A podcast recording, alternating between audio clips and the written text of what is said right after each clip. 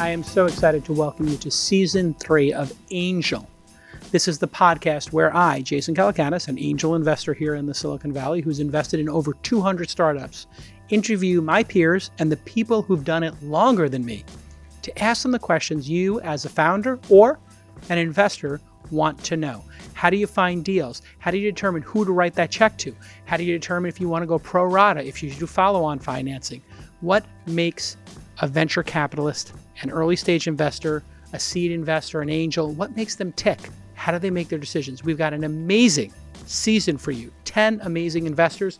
Some of the investors who are on this season Matt Ocko, Charles Hudson, Chris Redlitz, Christina Tsai, Dave Morin, Ryan Hoover, Mitch Kapor, Mamoon from Kleiner, Ben Ling. It's going to be an amazing season. We're all going to le- learn a ton, and you can get it all at angelpodcast.com. Angel is brought to you by LinkedIn. You already know LinkedIn as the world's largest professional network.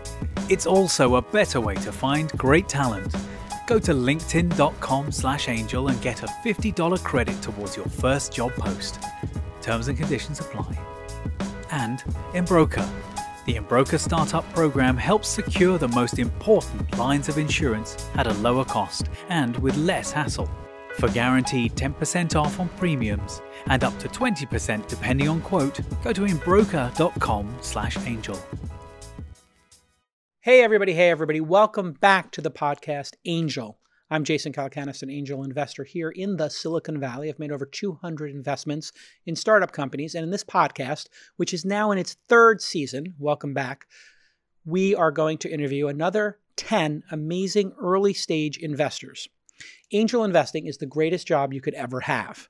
You get to sit with the most intelligent people who are the most motivated to change the world, and you get to write them a small check, maybe as small as two or three thousand dollars if you're going through a syndicate, or ten or twenty-five thousand dollars if you're investing directly, and then you place 10, 20, 30 of those bets over a couple of years. And if you're like me and you're investing in the right companies, you may hit a unicorn, a company worth a billion dollars every 20, 30, 40, or 50 times you make an investment. What happens when you hit a unicorn? You might return 50 times, 100 times your money. In my case, I've hit seven of those unicorns in 200 investments. Investing is hard. You should only invest a portion of your net worth that you're willing to lose. This show is filled with great advice, but the worst thing you can do is put all of your capital into one company. You want to be diversified. You want to invest. If I was going to, you know, give my mom and dad advice or my brothers, I might say one, two, three, four, five percent of your net worth if you're doing this and you're learning. Maybe if you're super aggressive and you got a lot of money, maybe if you're doing it full time or half time, maybe 10%, even 20% of your net worth. But be careful. Only invest what you can afford to lose and have a 10 year outlook. And the benefits of angel investing are so great. You're going to learn a lot. Every company is like getting an MBA. So if you make 10 investments, it's like getting 10 MBAs. And in fact, if my daughters came to me and said, Dad, I don't want to go to college. I don't want to spend $200,000 on tuition. I'd rather spend $200,000 angel investing over the next five years. You know what I would say? Let's go. Great decision. On the podcast, we like to feature people who are extraordinarily successful. If you're an angel investor and you've done a dozen deals or you're a new fund manager and you want to be on this podcast, that's awesome. Thanks for emailing. Email us back and call us back in five years when you've hit as many unicorns and you've invested in as many companies as my guest today. Christine Tsai is with us, managing partner at 500 Startups. Thanks Hi. for coming. Thanks for having me. Uh, how long have you been angel investing and doing early stage investing? Obviously, 500 Startups is an accelerator slash incubator. I don't know which word you prefer. For probably venture firm, but yeah, venture firm with an accelerator. yeah. Venture firm with an accelerator. Why accelerator, not incubator? Well, I think people Is there a probably. Yeah. I mean, people kind of use the term interchangeably, right? Sure. Um, I mean, when I think of the term incubator, I think of ideas that are homegrown in house and potentially eventually like spun out. Hmm. Um, whereas an accelerator, you're ideally accelerating companies that come into the program. So, but I, I, I think a lot of people tend to use them interchangeably. Yeah. But um, yeah. When did you get your start in investing? It was really with the start of 500, actually. I mean, I was fascinated with venture for a long time. Um, prior to 500, you know, my actually my entire career was in tech in Silicon Valley. I actually grew up in Silicon Valley, so I definitely was coming Literally grew up here. yeah, I was not born here, but um, I, it would be much easier if I could just say I was born and raised in Silicon Valley. But I, for the vast majority of my life, was was raised here in the the Bay Area. But, Whereabouts? Um, um, in the East Bay Great. in uh, Fremont, actually. Um, and Oh, I grew up where with the a- Tesla factory is now.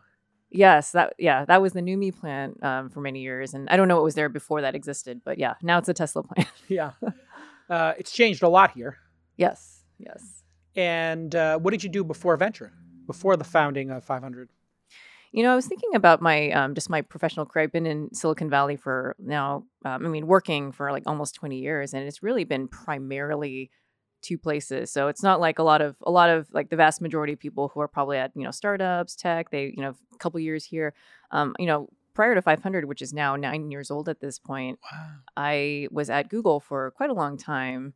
Um, was there for about seven plus years. So joined in 2003 and then left in 2010 to start 500. And then prior to that, nothing too eventful. It was the dot com bust. So finding a job out of school was was pretty tough. But um, you know, it was uh, definitely a very transformative period of time for Google, of course. Um, Yeah. and- W- was Google public at that time? No, it was pre IPO. yeah, so I joined in 2003, so that was about a year before the IPO, and then they went IPO in Ah. 2004, and it was still a pretty quiet time coming off of the bust. And Yeah. um, Google was one of the few places, of course, that was was thriving and, and hiring. And I just, it's funny thinking back now.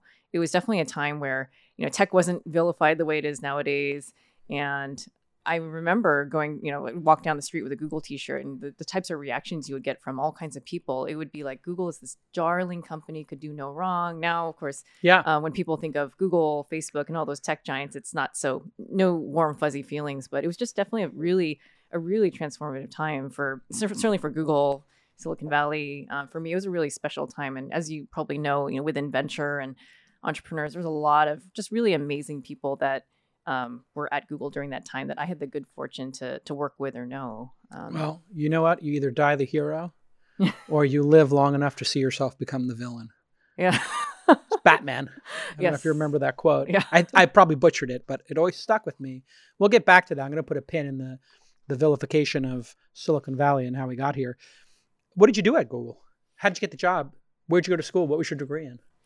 Uh, so I um, literally, like having been here almost my whole life, I also went to school here. Went to uh, to Berkeley. Um, so go Bears! Have to always include that in there. Um, so I was there, did cognitive science, which was um, kind of a nice interdisciplinary major with Wow. psych and linguistics, philosophy. Um, there was a computer science angle to it, which was the hardest part for me. Um, it's it's funny thinking about, um, especially when you think about um, this whole kind of dialogue around you know women and tech and Hmm. um, people have different perspectives on why there's um, you know not enough or i had no excuse. Um, as a as a daughter of um, an engineer my mom was an engineer at intel for like 30 years. And so uh, we always had computers in our house. She was constantly you know strongly encouraging me to to learn programming and um, definitely a lot of strong encouragement again um, joining um, or sorry getting accepted into berkeley to do computer science which um, is i don't know if you know is is a really challenging major um, you have to not only apply to get into berkeley you then have to apply to get into that major and it's very theoretical i just wanted to learn how to build websites which you don't learn at cal No. so um so I did not do computer science. I think I I dropped out of a couple of the undergraduate recs, so there was no way I would have I didn't even try to get in. So um but I I did that. I was still very fascinated by tech. Yeah. Um so when I graduated, of course, I was quite interested in working at a, you know, a dot com and a tech company, which was hard to come by. I just vividly remember one summer, I think as a junior, there was a lot of hiring. I think I got rejected from all of the startup internships I interviewed at. Um, and then the following year, which is very different. It was just like nobody was hiring. Um, This is 2003, 2000. This is 2002, 2002 when I graduated, so it was which very, is uh, fascinating. That's when yeah. uh, the dot com bubble burst. yes, and a bunch of us young kids were running around starting blogging. I remember. I don't know if you. I remember you as um, one of our top AdSense publishers. So like your I was the number one AdSense publisher for Engadget. and Yes. Actually, Kim, what was Kim's name? Kim Scott. Kim At, at Scott. AdSense, yeah. yeah, but what was her name before that? Kim Malone. Kim Malone. Yeah. She's now Kim Scott, and she actually wrote the book Radical Candor. Yes. And I have yes. have we had her on the podcast? I don't think so, Jackie. I mean, what producer Jackie, take a note. Uh, Kim, uh, Radical Candor. But I remember like it was yesterday. Um, in the first uh, IP post IPO, Yeah. they asked us, would we be featured as the independent publisher alongside the New York Times Mhm. in the first um, post public quarterly report? And so they published Engadget and New York Times, and they had quotes from me and Yeah. Martin Nisenholtz. But we were like, Kim was my rabbi at Google, and she was like, uh, "Do you know?"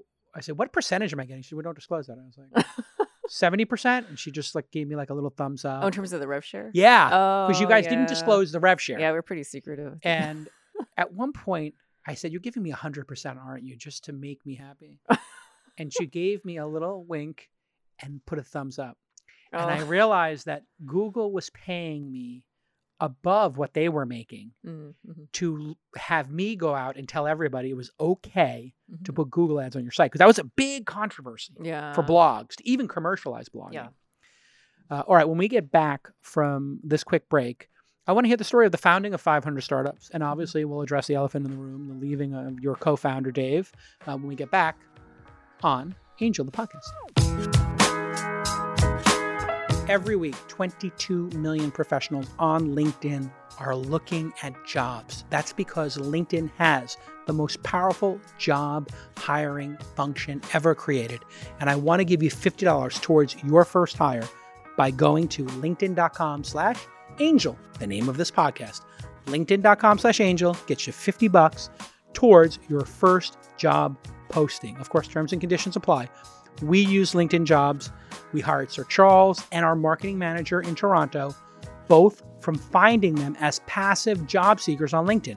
That's right. Our marketing manager in our Toronto office was on LinkedIn and she saw an ad for our position and she said, Wow, that's an interesting position. That would be an upgrade from what I'm doing right now. She was not looking for a job, she was what they call a passive job searcher. She didn't even know she was looking for a job, but when the right one was presented, aha, aha, we got her. And it's been great ever since. Those are the people you want. The people who are currently unemployed, maybe they're unemployed for a reason. Maybe they're just getting back into the workforce. I don't mean to be cruel to anybody here. But the people who have great jobs, they may want an exceptional job. They may have a good job and they want a great one. They may have an okay one and they want a great one. You're going to at least get in front of those people and you can manage your candidate pipeline through the software there. So it's really easy to keep track of everybody. And it really is about LinkedIn's massive reach. They have 70% of the US workforce is on LinkedIn. Who's not on LinkedIn? That's like not having a phone number. How do you expect to operate in the world if you're not on LinkedIn? That's just literally impossible. So go to linkedin.com slash angel and solve your hiring problems today. We did. I did. And I would never, and I'm being dead serious here. I would literally never try to hire for a position without putting it on LinkedIn first. Okay, linkedin.com slash angel. Get the 50. Let's get back to this amazing episode. Okay, welcome back to Angel the Podcast. I'm Jason Calacanis. And if you're watching the video, you see three copies of my book the English version, the Japanese version, and the Chinese version. Uh, for those of you in Estonia, Italy, Spain, or other Spanish speaking countries, Germany, etc., stay tuned. The book is traveling the world, and if you want to read the book, this podcast is the complement to the book, uh, where I explain a lot of my theories on early stage investing, and you can go to angelthebook.com. This podcast can be found at angelpodcast.com or in whatever podcast player uh, you prefer. My guest today, Christine Tsai, that's T S A I, and you can follow her on the Twitter, Christine underscore T S A I. She's a managing partner of 500 Startups. Did you co found 500? Tell me about the origins of 500 Startups. So I was at Google, you know, as we talked earlier, um, for for a long time, and probably, you know, midway in, um, I just started to become, I don't even know how, like really interested in kind of VC, and it was a pretty opaque, you know, opaque industry back then. Mm. One of the few that really actively blogged about it at the time was. Um, there was just a handful, but Fred Wilson was probably one of the ones that Sure. I remembered. And I didn't even think about the, you know the the the concept and probably the concept didn't exist back then of like unicorns and like returning the fun and like all this all you know all that all that stuff that was more related to the actual fiduciary part of it. Um, to me, VC was uh, a, an opportunity to to work with companies really early. I'd done that and had been doing that more on the Google side. Um, worked a lot with the the publisher side as well as developer developer tools, and by and large, a lot of those users were startups or entrepreneurs. And so to me, that was pretty fascinating. Definitely was looking at it much more from the product tech angle versus again the, the investment side of it. So I just I think found ways to try to weave it into my day job at Google. I was on the product marketing side, whether it was like inviting Fred to come talk at one of our speaker series, um, you know, asking the companies that we were working with for um, connections to their advisors or angels, just more because I was fascinated. And that's actually how I met my co founder, Dave, when I was at YouTube. There was a company that I was working with on the YouTube APIs. They think back when the YouTube APIs were pretty limited in what they could do. Nowadays, I think it's a different story. Um, asked for an intro, um, and you know he was probably one of many different VC connections that I had made just on my own. There were certainly a lot of ex Googlers that had gone on into venture, um, and you know 2010.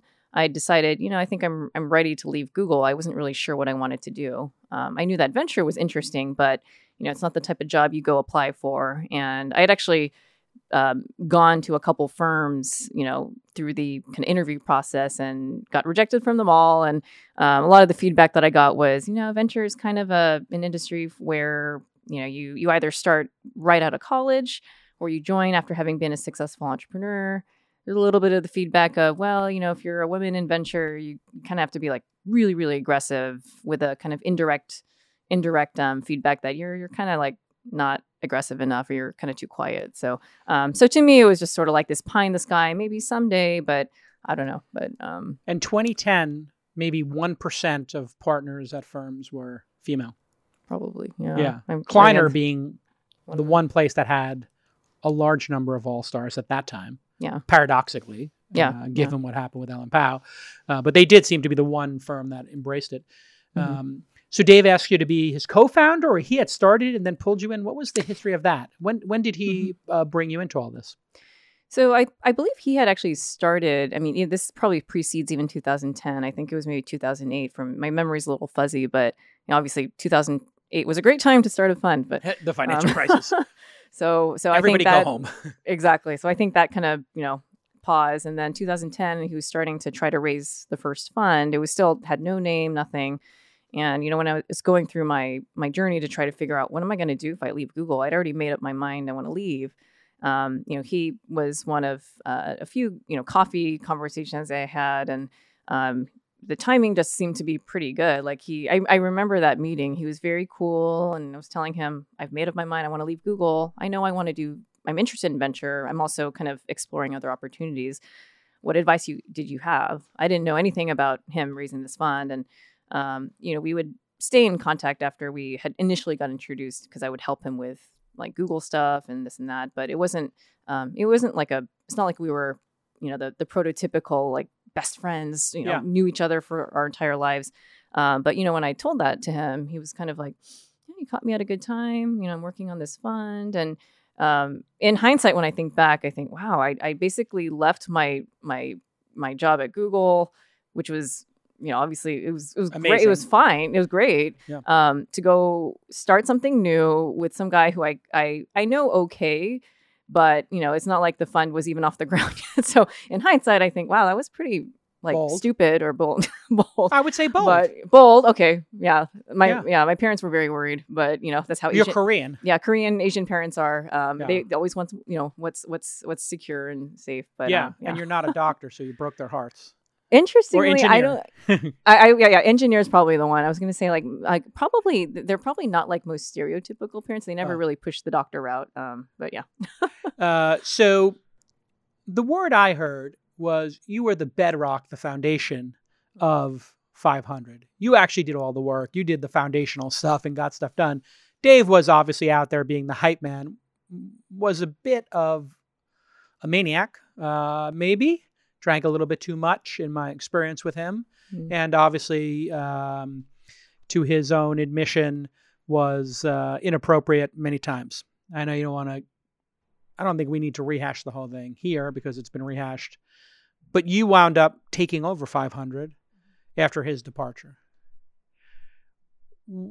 How did you deal with the revelation of his indiscretions, him being your partner, and how did 500 Startups survive all this? Because based on what I heard, 500 Startups was going to shut down.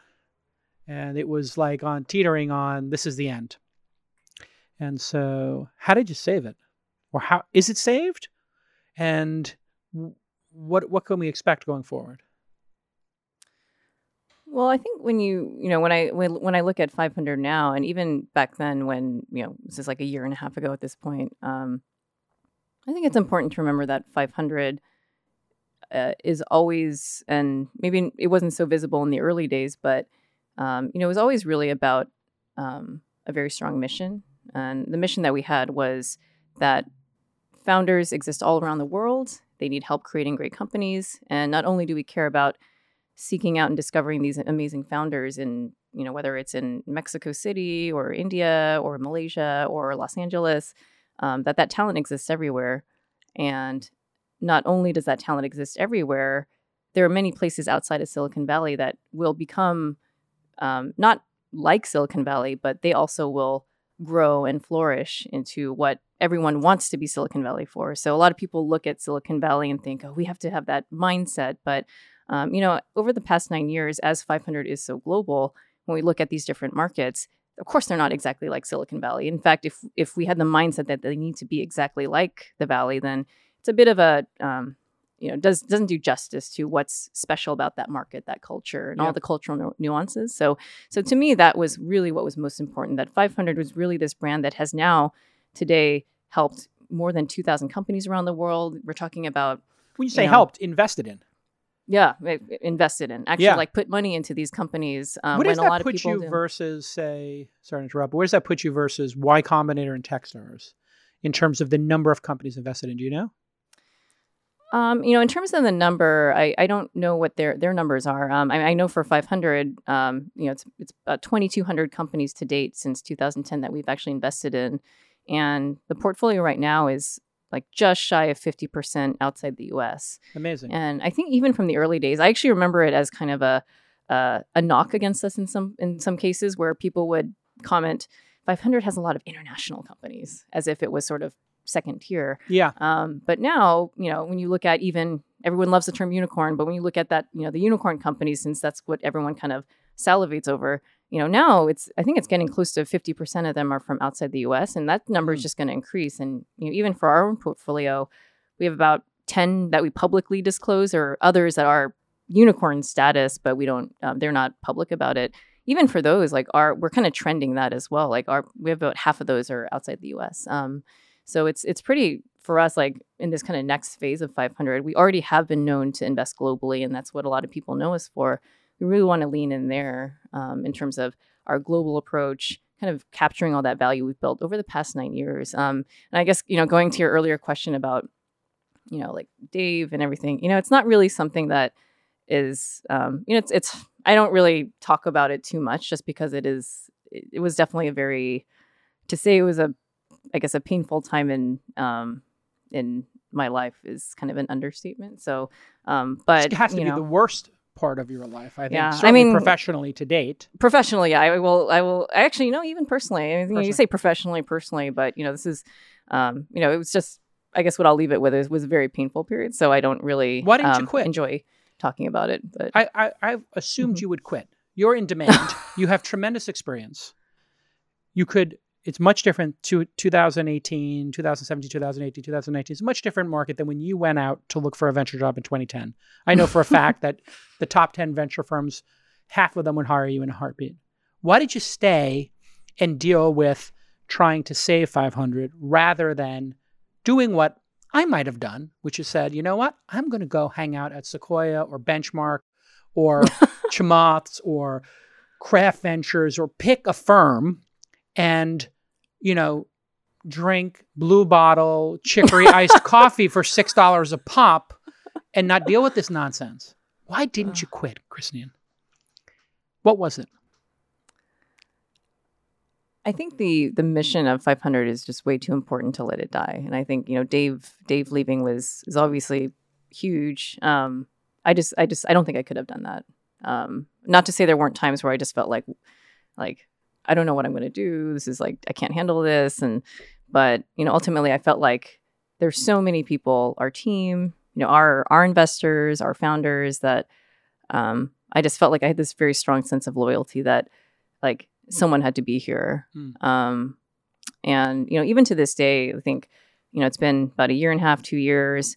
Um, I'm actually really excited about what the future holds for us going forward. Like this year, and even next five, ten years, doesn't mean it's going to be easy. And like, in fact, it's going to be far from easy. But I feel like, um, you know, I think back to like what what the the ethos and the mission is of 500, and just everything that I think this this actually becomes more evident every time I have a conversation with a founder. When I talk with founder from the past accelerator batch or that we invested in, maybe they were from a market where entrepreneurship is shunned or who knows, but um, those are always the best reminders where mm-hmm. they they think you know 500 was there for me like they they were the first one that believed in my company.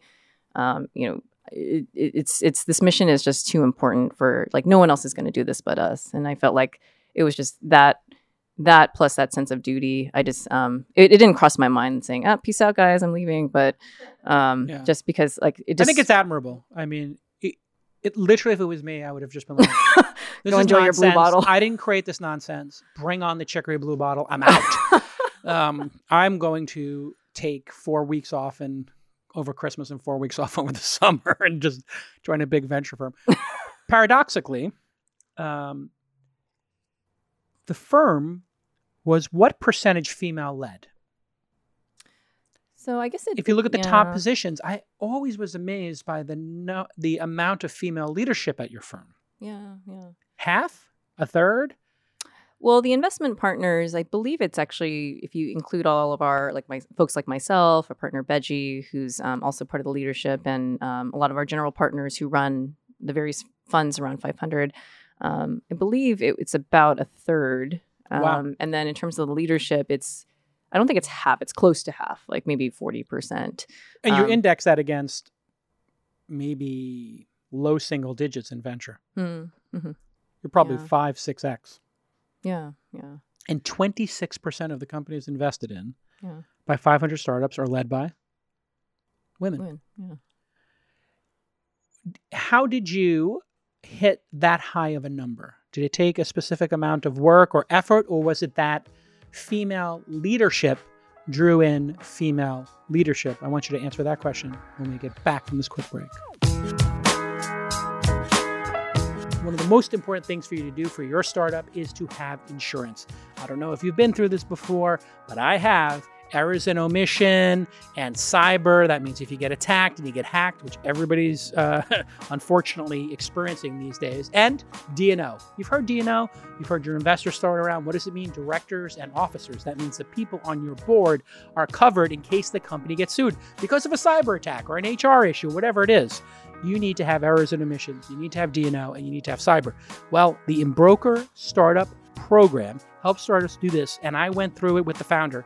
It is so easy. You just take a couple of minutes, you answer a couple of very easy to do questions, and you will get your insurance priced out immediately. You'll have access to 50 of the top carriers and brokers' proprietary insurance policies.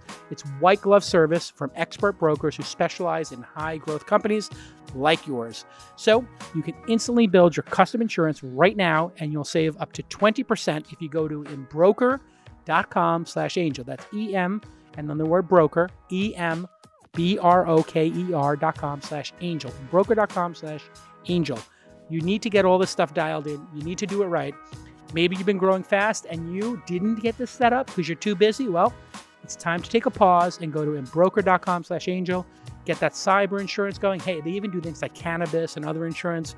Go to their website. You'll see it all at broker.com slash angel instantly buy that D&O, E&O cyber coverage in minutes, not weeks. That's the big thing here. Not only are you going to save money with Embroker, but you're going to save weeks and months of nonsense waiting for brokers to call you back and give you a quote, and they probably bait and switch you and charge you too much. So use Embroker.com slash angel.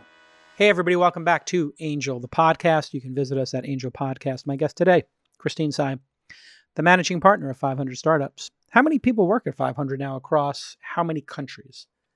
So our team represents, I think more than I, I, could be off on this even, but like more than 20 countries around the world. But our team is, um, you know, uh, worldwide is about, I believe, 100, 120 or so. Wow. Yeah. How much under management and how much money is uh, are you responsible for having deployed? We have a bit over 450 in, we say committed capital, sure. people under management, um, but that's across all of our funds. Got yeah. it. Yeah. And over 2,000 investments. Right. 10 known unicorns, Intercom, amazing. Did they go through the program or was that a direct investment? Uh, direct investment, but TalkDesk actually went through the program. And then um, right. uh, Twilio, SendGrid, Credit Karma, Canva, and a couple of the international ones, like I mentioned. Actually, Canva. Canva Canva's, went through the program? Uh, no, no, no. Sorry, uh, Canva was a direct investment. Direct investment yeah. in Sydney. Uh, yes, and then uh, Grab, uh, Bukalapak, and then a couple others. I always it's always a game I play. Can I remember all ten? But um, yeah, since I'm on the spot with Jason, GitLab, Grab, Canva, exactly. Revolution, TalkDesk, Karma. Well, he's credit, reading off of both. Credit Karma, SendGrid, Twilio, Intercom. I got them all. Yay! Perfect. Um, just do what I do. Tattoo them on your arm. Oh, that's a good idea. Yeah, I'm going to have sleeves yeah. of unicorn logos on my arms. Hey, when we left uh, our hero, that's you, Christine, uh, I was asking you about attracting female founders. Famously, uh, some folks have said there's a bit of a pipeline problem. It's hard to find the mm-hmm. female founders. Um, was that true 10 years ago, five years ago? Is it true today? Mm-hmm. How do you think about the number of female founders and finding those female founders? It's definitely I would say a, a combination of things. So a lot of people will focus, you know, have tunnel vision on a specific aspect of the problem and say it's a pipeline problem. None, none of girls are interested in tech or whatever. Like I, I don't believe that. Um, or they'll say that um, it's you know ne- needing to have women on the other side of the table to look at you know female founders and attract them. And then you know there's probably like ten other reasons as to why it is the state that it is. But I believe that certainly like a big aspect of it is proactively reaching out to these founders. And this is not just limited to female founders, it's certainly underrepresented founders. Look at the intersection of the two underrepresented minority female founders. And you know, and you're you're a, a very savvy investor, you've been doing this a long time. Great deals don't come to you you have to go actively out and scouting them. And yeah. we think the same thing about the companies that we invest in. Sure, we we do have an open application process for the accelerator. Um, we certainly get a lot of inbound deals from our network, but it's really up to us to be going out and actively scouting these companies. And the more that we proactively go out and try to source deals from, you know, network or pool of of applicate or sorry pool of um, applicants that are female founders or again you know underrepresented minorities then the more likely of course that our portfolio will be diverse. Um, it's interesting the question about is it do you need to have women and you know uh, investors um, who are you know underrepresented minorities to help increase that? I think yes definitely there's it's, it's clear that when you do have that diverse perspective on the investment side of the table that oftentimes does translate into a more diverse portfolio. Yeah. But I'd also like to think that, um, you know, if it was like two white guys at a firm, they should be able to invest in diverse companies too. So it's it's kind of an I always kind of feel torn with that question. It's like saying the only way you can really have empathy and want to understand uh, a female founder or a, a business that targets maybe demographics you don't understand that you have to be that person. And I'm like, well, I that may be some of the reality, of course. Um, I'd like to think also that people who aren't that could also see the value. You know yeah, I mean? you would think. You think, but I think. But the statistics didn't exactly, show that. Exactly. And the statistics yeah. show the opposite, which is Aileen Lee or yourself yep. or yep. Cyan. Maybe people feel more comfortable. Yep. Certainly Arlan Hamilton from. Um, yes, yes. Uh, backstage, yeah. uh, which has had her own struggles, which we all have as investors. Raising funds is hard. Um, does 500 require that you have multiple co-founders like Y Combinator does? And do you require that there be developers mm-hmm. as founders? We've actually invested in a lot of companies that have single founders, so it's not a requirement. I think what we do like to see is that if you're a single founder, obviously it's it's it's it's quite a, a task. So for all the other responsibilities, do you have a team or is it really just like literally one person? But mm. you know, we've had again, we've had a number of companies where it's a single founder there have been cases where it was a you know, the founders were not technical. We're not huge. I mean, I know I'm personally not a huge fan of the uh, non-technical founders, and then they outsource everything to you know contractors that they've never met. So that's a little bit Scary. um, a little bit iffy for me. But Yeah. um, if they at least have technical talent that's in house, it doesn't have to be a CTO. It could be Mm. an engineer or something. Um, then that that helps address that with with hopefully the intention that down the line they do recruit a CTO or you know lead engineer. Do you think Y Combinator having that rule, you have to be developers basically, you have to have multiple ones. Do you think that resulted in a lack of diversity? Because if there are less female founders or people of color who are developer founders versus Mhm. sales founders, product founders, you're a Mhm. product person, I'm a product person, designer founders like the Airbnb who actually Yeah. did go to there. Do you think that was that actually reduces diversity? I kind of think that was like the leak in the game over there. Yeah, I think it's. Um, I mean, it, it's hard to say, but I, I think definitely when you're thinking about how do you access more diverse companies and deal flow, you have to think about like how do you look at uh, what what are your what are your criteria for like what makes for a good company? So if it is like let, let's say you have this mindset that has to be technical founders or that they have to have gone to a certain school you know part of the the challenge is questioning like really? Like are you sure? Like is, is that really the case? Because you know we've had number of companies that we've invested in that have gone on to be successful that that didn't fit that prototype of Yeah. what a founder should look like. So um, i know that uh, it's it's something you know whether it's the requirement is what school you went to or that they have to be hackers or technical i mean um, you know how that impacted yc or others i mean i'm, I'm not one to comment of course Yeah. but i do know that when you you try to expand your mind of like what could be possible for being a great founder then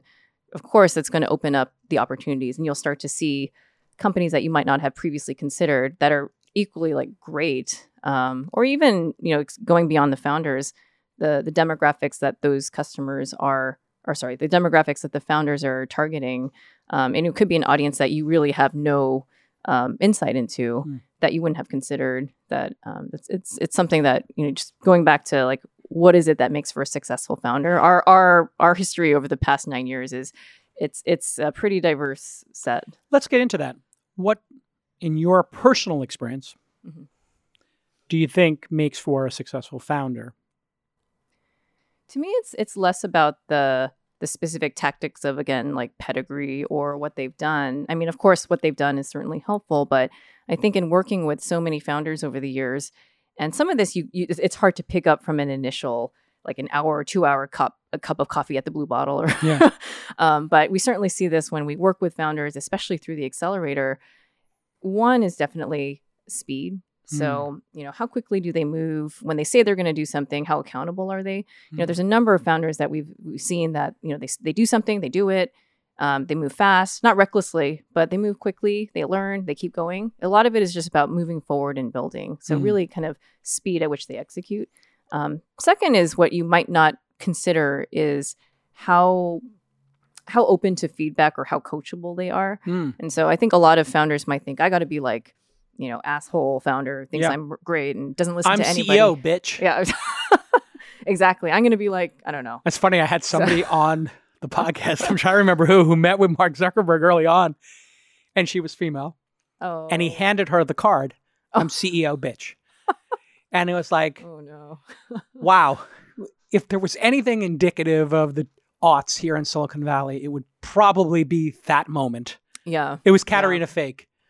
Oh my gosh Can you imagine? I mean, listen, Zuckerberg was a dipshit when he was a kid. He Yeah. might still be, but he was a total dipshit when he was a kid. And I mean, talk about being clueless. Like, Yeah. And the thing is, like, those are what, you know, of course, those are the outliers and that's what's held up as being successful. But I, I feel like those types of founders and personalities, I mean, my humble opinion, they became successful despite that attitude, not because they were that way. And, Yeah. but unfortunately, because, you know, the, the few that rose up, th- those are held up as like, this is what you got to be like. So everyone Right. who thinks I got to be an asshole CEO and, and have all this arrogance and, and like act like I know everything when you Yeah. really don't know that much. so Um, what you're yeah. saying is, if I could recap, it may cor- it may correlate that some people are assholes who succeeded, but it may not be causation. Causation, exactly. Yeah, Because correlation. Causation, you know what's yeah. fascinating? I just realized I went to school for computer science and then quickly changed to psychology. Oh. What was Ah. it about psychology you found more appealing than computer science? Well, I wish I had a nice answer. I think a lot of it was, well, I, I clearly was not going to be able to get into computer science at Berkeley with Oh. the, the grades I had for the under undergraduate recs, especially when you drop a couple classes, so Yeah. you're not going to get in. But um, but I think you know cog sci was interesting because it was so interdisciplinary. Hmm. There was a combination of psych, neuropsych. Um, there was an AI element before AI was a thing. yeah. I mean, like a thing here, um, linguistics, philosophy, and it was it was I think a relatively new major at the time. I think um, the equivalent at other schools. I don't know if it's called cog sci. I know at Stanford it's um, symbolic systems, but um, Hmm. but I liked it because um, actually the part I really liked about cognitive science was actually more the neuro Hmm. aspect of it. But What's going on in your Uh, brain when you yeah, make decisions? Yeah, well, I think it was more medical. I think I, to Ah. me it was much more comforting to know if you have a lesion in your brain, that's what's causing this, you know, aphasia. Not, um, you know, what could it have been about all, all the different theories on why you have certain, um, you know, people suffer from certain mental disorders, yeah. which to me was Your was hard. childhood. Yeah. Yeah, it's like you you don't It's always easier to know. know it's your brain Yeah. and chemicals. Yeah, but you know, I, I think with you know, it's interesting you switched, sort of similar to me. I mean, without all the nuance, but yeah, I went from um, CS to cog sci, which is pretty close to psych. And Yeah. um, yeah, I mean, there's there's definitely like if you, forget that at the end of the day, with everything, with investing, founders, like everything behind it, they're humans. right? So you cannot discount the human element. Right. Well, and interestingly, the two thing you said, the two things you mentioned as being correlated with success for founders, the Mhm. speed of execution and um, being open to feedback. And you Mhm. also mentioned as part of the speed to execution, saying what you're going to do and doing what you would you say, Mhm. which is accountability. Mhm. Accountability and being open to feedback are on a cognitive basis would show maturity, Yeah. self awareness, yes, and these are the things that I found can also be super helpful. Yeah. Like if you're trying to be a leader, to be Mhm. aware of what the other person is experiencing. What should angel investors coming to a demo day at 500 startups or anywhere else and evaluating companies, what should they look at? If your mom or cousin or brother, sister, whatever, said, I'm getting into angel investing and I'm going to, I got tickets to all the demo days. I'm going to Launch Accelerator, I'm going to 500, I'm going to Techstars, I'm going to Yeah. Y Combinator, I'm going to Pear.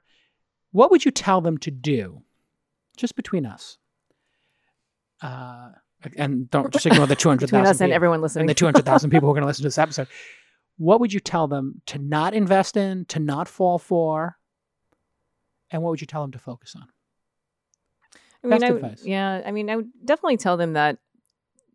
I mean, my, my advice would be to use demo day as a chance to get a feel for like maybe what com- companies are interesting. Um, but if it, if you're talking about first time angel investors, I certainly wouldn't advise like drop a check at demo day, which is like the you know fantasy. Like I got it all my my I raised my entire round at demo day. Everyone was throwing money at me. I'm like that's not how it works.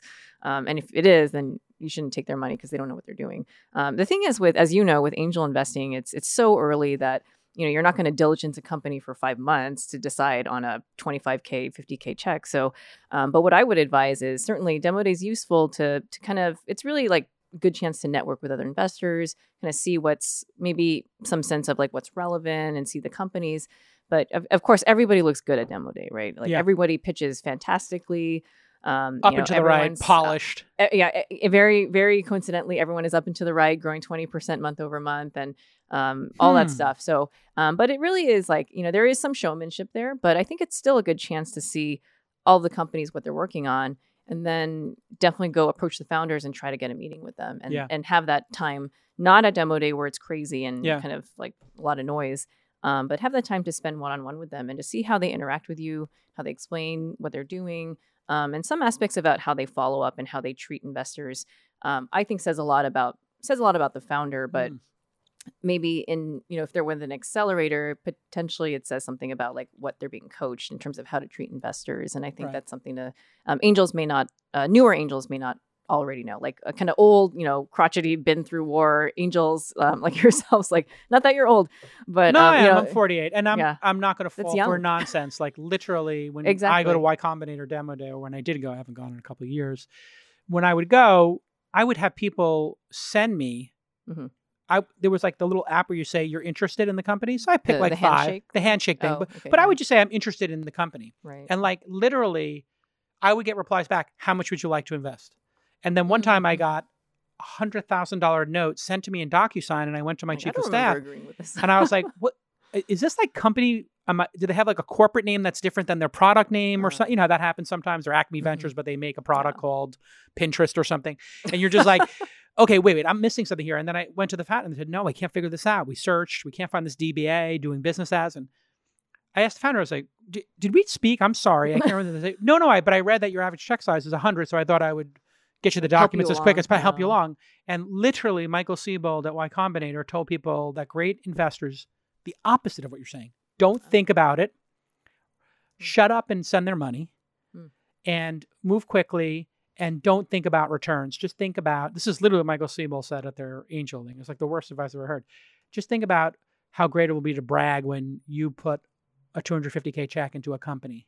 And I was just like, this is terrible advice. And I realized everything Y Combinator does is adversarial with investors. They consider them like, and I think it's because Paul Graham kind of had bad investors. And, you know, when you have this top down thing, they just look at like this adversarial relationship. So I advise investors, like, don't go to demo, don't go to Y Combinator Demo Day. If you do, just go to network. And at Y Combinator Demo Day, don't feel any pressure because literally the last 20 companies I met said they were closing their rounds. And I Mhm. would set up a meeting and they and they'd say, well, we're closing before then. Oh And I'd be like, well, this is, I, I don't have time to meet with you in the next two weeks. I, you know, I'm busy. I'm Jason Calacanis. Like, no offense, but like, I can't meet with you Do you know who tomorrow. I am? No. yeah, but it was, li- no, but I mean, literally, just, like, I'm a busy guy. Like, Like, logistically, yeah. like, logistically, I'll give, give you my assistant's email. We'll set up a time. Like, that time might be 10 days from now. And they're like, oh, we're going to be closed by then. And I was like, I just read back, okay. And in every instance, they're Mm. not closed. Interesting. And in one instance, they said to me, "Oh, Jason, um, yeah, we're raising at a ten million dollar valuation, and we're raising two million dollars. Blah blah blah, safe. Blah blah blah." And I was like, "Who's the who's leading the round? How much do you have closed?" And they're like. "We got like a million, and um, you're leading." I'm like, "I'm leading." He's like, "Yeah, that's our dream is you to lead." I was like, "Oh, that's very complimentary, but who set the prices for this?" Oh. And they're like, "Well, we just came up with the ten million dollar price." I'm like, "How did you come up with this price, ten million dollars?" and they said something to the effect of like, "Well." My friend went last year and he got like a nine million, so I wanted to beat his Just- nine million with a Oh. ten million dollar valuation. And I was like. "Really? oh. Oh, that's unfortunate." Mm. And uh, I said, "You know what? If I was going to set the price on this, it would be five million, so or four. And I don't even know if I would invest. I'd probably wait to see if you could actually Yeah. keep these customers for more than two months. yeah. Um, so somewhere between five months of hand wringing and five minutes at a demo day is the magic number for you of where you should invest. yeah. what do you need to know? How many meetings should you have in your mind? If you were advising again your mom, your cousin, somebody you care about deeply, what would you advise them in terms of a process? Yeah. Meetings, questions. I mean, diligence. I know. Yeah, I mean, I know for me, like even early on within 500, where um, you know, for again, like it, it was it was relatively new for me. Like it was it was really like one one meeting tended to be enough. Like if I Mhm. had a follow up, it might have been, um, I don't know, like it occasionally, but um, so I I would say that definitely no more than two. If you're going on to like three meetings, I don't really know why. It's like overkill. For a 25K check or a 10K check. Um, yeah. 50K check. Yeah. yeah for for a small check like that it's just it's not worth it um i i mean everyone has their different perspectives on on the investing angle and um i do on one hand i do i do appreciate that when we we teach our founders on how to fundraise because many of them are pretty clueless about it because it's not like they go have done fundraising before whereas we see it all the time maybe Yeah. albeit on the other side of the table that there is some element of a sales process where you want to create urgency now how much urgency you create to the point of like kind of stretching the truth i don't know but um, Lying. like lying like li- lying's not good but i mean i do appreciate like setting you know some sort of timeline and all that stuff but again i think how you do it, it how you execute on that is is um you know I, I don't know if I agree with that approach, but Yeah. um, but yeah, if it was a new angel investor and um, you know they're trying to figure out how do we, you know, how many meetings do we have? Do we ask for their like five year plan and financials? I like no, like they What's don't. your- that doesn't exist. Like, What's at your this point? favorite question to ask a founder when you're in that one hour meeting? You have like some go to questions, a favorite, one that reveals a lot.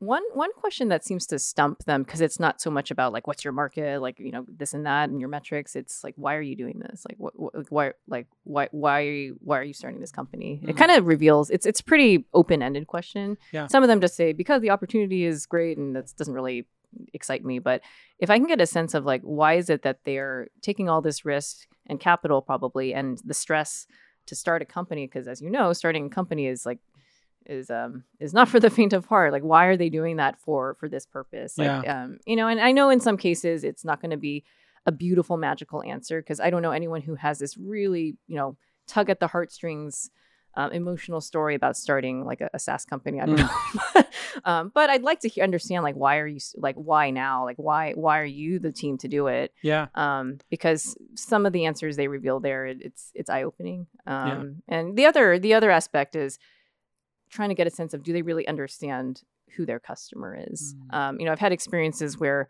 clearly the founders are maybe chasing a market or they're kind of like this is cool, like let's try it out. Um, but when I ask them questions about their customer, their target target user, they they seem to there there are a lot of gaps there. Mm. And so to me, if you don't really understand who you're serving, because ultimately as a founder, you're building a business to help serve a customer, you should care about them. Yeah. Then that's not a great signal. So Uh, what's we'll we'll wrap up with this. Well, I got two. We're gonna wrap up with. Number one, what an amazing portfolio! What an amazing career! Congratulations on that. All that. Now it's time for the pain and suffering. Tell me the company you passed on. That to Oh. this day you feel that one, the one I Oh. saw it in your eye, the, the painful one, the one that got away. Oh, this reminds me. I um, I'll send it to you after this. I wrote this sat a satire blog post of eight things to do to appear like an important VC, and one of them was lamenting about the deals you passed on because. Sure. You know, you can say, "Oh, I passed on Uber." Ah, punch in the face, but it's sort of a humble brag. Like I got a Sure. chance to look. No. I, I was in the Uh, meeting. right. Yeah, yeah, Sure. like, yeah, I was talking Um, to Elon, and he offered me to be in Tesla, and. I didn't And do I- it. yeah. True I- I- story.